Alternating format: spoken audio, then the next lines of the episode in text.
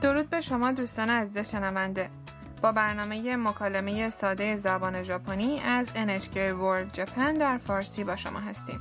من زهرا محرمی پور هستم من هم علی نورانی هستم بیایید با هم زبان ژاپنی یاد بگیریم امروز در درس 26 م یاد میگیریم چند صفت رو در یک جمله بیان کنیم در نیمه دوم برنامه هم در مورد تماشای شکوفه های گیلاس صحبت میکنیم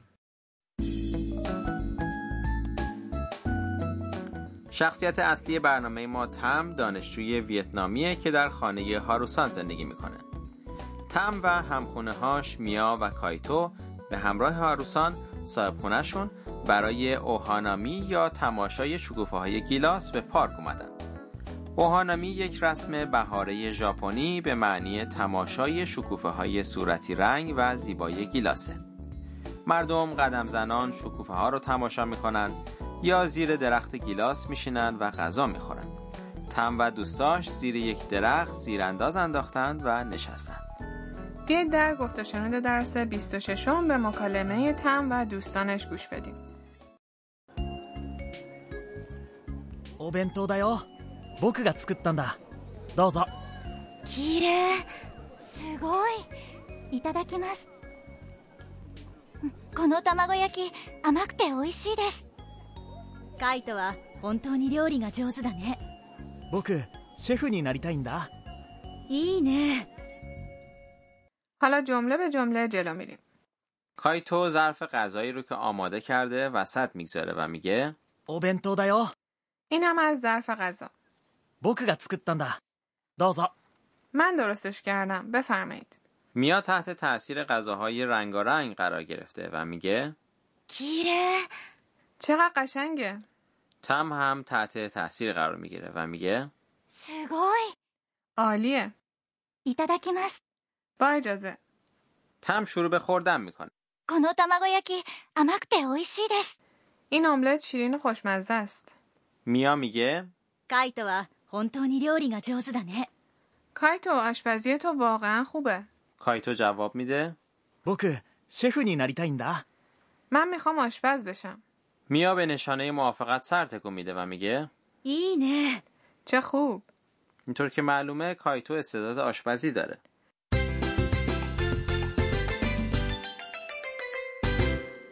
عبارت کلیدی امروز هست این املت شیرین و خوشمزه است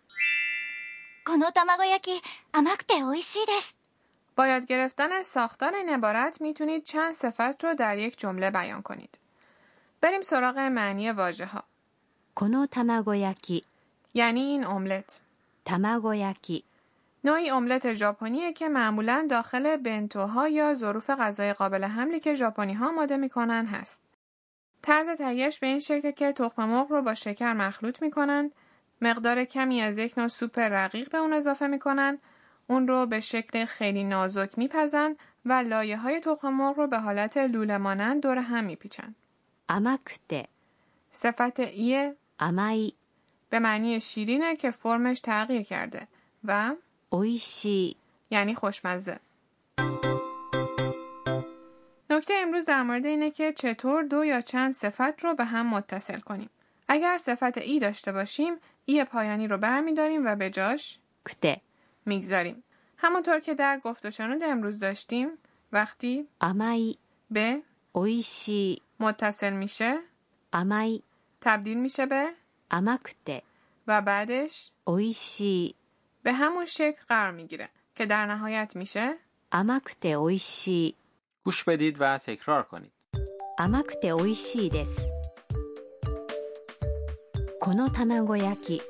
甘くて美味しいです تونستید بگید بیایید به یک مکالمه دیگه گوش بدیم. یک نفر نظرش رو در مورد یک پارک میگه. 上野公園どうでしたか広くて綺麗でとても良かったです حالا معنی مکالمه رو با هم مرور میکنیم. 上野公園どうでしたか پارک اوئنو چطور بود 上野公園 یعنی پارک اوئنو، یک پارک بزرگه که در توکیو قرار داره. どうでしたか یعنی چطور بود؟ با این عبارت میتونیم در مورد احساس طرف مقابل در زمان گذشته سوال کنیم. 広くて綺麗でとても良かったです بزرگ و زیبا و خیلی خوب بود 広くて در اصل صفت ایه 広い به معنی بزرگ و گسترده بوده که به صفت بعدی متصل شده. 綺麗で در اصل صفت نایه 綺麗な به معنی زیبا بوده که به صفت بعدی متصل شده. برای متصل کردن صفت نا به صفت بعدی باید نای انتهای صفت رو برداریم و به جاش で بگذاریم. عبارت پایانی جمله とても良かったです یعنی خیلی خوب بود. حالا گوش بدید و تکرار کنید 広くて広くて綺麗で広くて綺麗でとても良かったです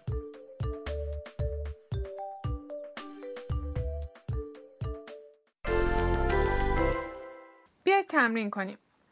فرض کنید یک شیء تزئینی به شکل گربه سوغاتی گرفتید. بگید کوچک و نازه. کوچک میشه 小さい و ناز میشه かわいい در انتهای جمله نه قرار بدید. نه در انتهای جمله نشون میده که انتظار دارید طرف مقابل با نظر شما موافق باشه. اول شما بگید بعد پاسخ درست رو بشنوید. 小さくて可愛いですね小さくて可愛いですね حالا فرض کنید کسی از شما پرسیده که نظرتون در مورد قطارهای ژاپن چیه؟ بگید دقیق و راحتن. دقیق میشه 正確な و راحت میشه 便利な正確で便利ですね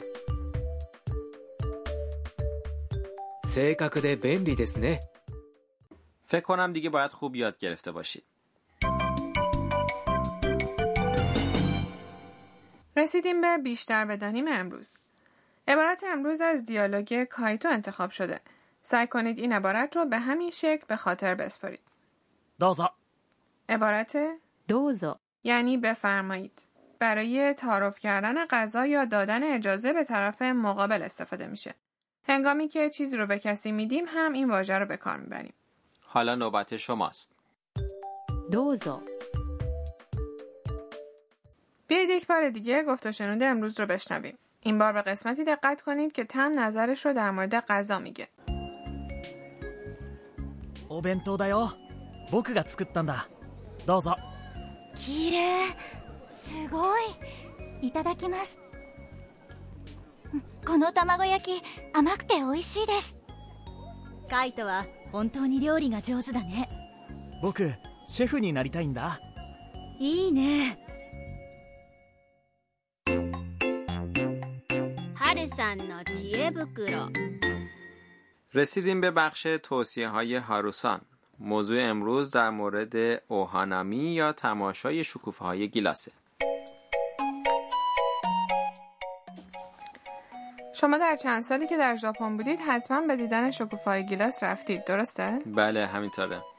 شکوفه‌های گیلاس یا ساکورا از ماه مارس تا مه به ترتیب از جنوب تا شمال ژاپن شکفته میشن فصل تماشای ساکورا در توکیو اواخر مارس تا اوایل آوریله وقتی فصل شکوفه‌های گیلاس میشه معمولا در اخبار ژاپن پیشبینی باز شدن شکوفه‌های ساکورا اعلام میشه و گفته میشه که گلها در چه وضعیتی هستند مردم با توجه به این گزارش ها میتونن برای اوهانامی برنامه ریزی کنن. چه جالب مردم معمولا برای اوهانامی کجا میرن مردم به پارک ها و خیابان های اطراف خونهشون که درخت گیلاس داره میرن یا به مناطقی میرن که به داشتن شکوفه های گیلاس زیبا معروفن. در مناطق خیلی معروف مردم از صبح زود برای جا گرفتن میرن. در توکیو پارک اوئنو و باغ ملی شینجوکو گیوئن مشهورن. درختان اطراف رود سومیدا و رود مگورو هم پرطرفدارن. چراغانی شکوفه ها در هنگام شب هم خیلی زیبا و دیدنیه. به پایان این قسمت از برنامه رسیدیم. در قسمت بعد هم به یک رستوران معروف رامن میره امیدواریم که در برنامه بعد با ما همراه باشید